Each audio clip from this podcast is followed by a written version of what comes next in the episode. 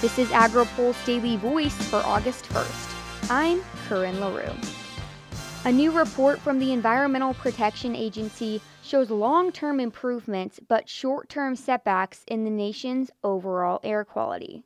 According to the report, there was a 73% drop in emissions of six key pollutants between 1990 and 2017.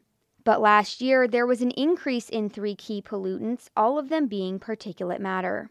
Bill Wehrum is the Assistant Administrator of EPA's Office of Air and Radiation. He says the reason for the increase in particulate matter pollution is largely due to the wildfires in the western United States. For particulate matter, which shows a, a small incremental increase year over year, we think a lot of that is attributable to the wildfires that have been occurring out west, and you know that's had enough of an effect that, that it actually influences the, the national average numbers that we're reporting here. Air quality analysis group leader Liz Nass says the three key air pollutants that increased in 2017 can be attributed to fire activity. When you actually look at the chart, looking at the pollutant concentrations, it will look like you will see three lines that are having sort of that uptick in this year.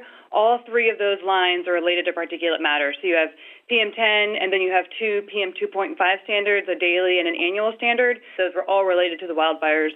EPA Acting Administrator Andrew Wheeler touted the air quality improvements despite last year's setback. This includes trends in traditional air pollutants as well as greenhouse gases. How was this accomplished? Largely through federal and state implementation of the Clean Air Act and technological advances in the private sector to improve emissions controls and minimize air pollution. Together, EPA, the states, tribes, and the private sector have achieved one of the great environmental successes of our time, dramatically improving air quality and public health while simultaneously growing the nation's population and economy.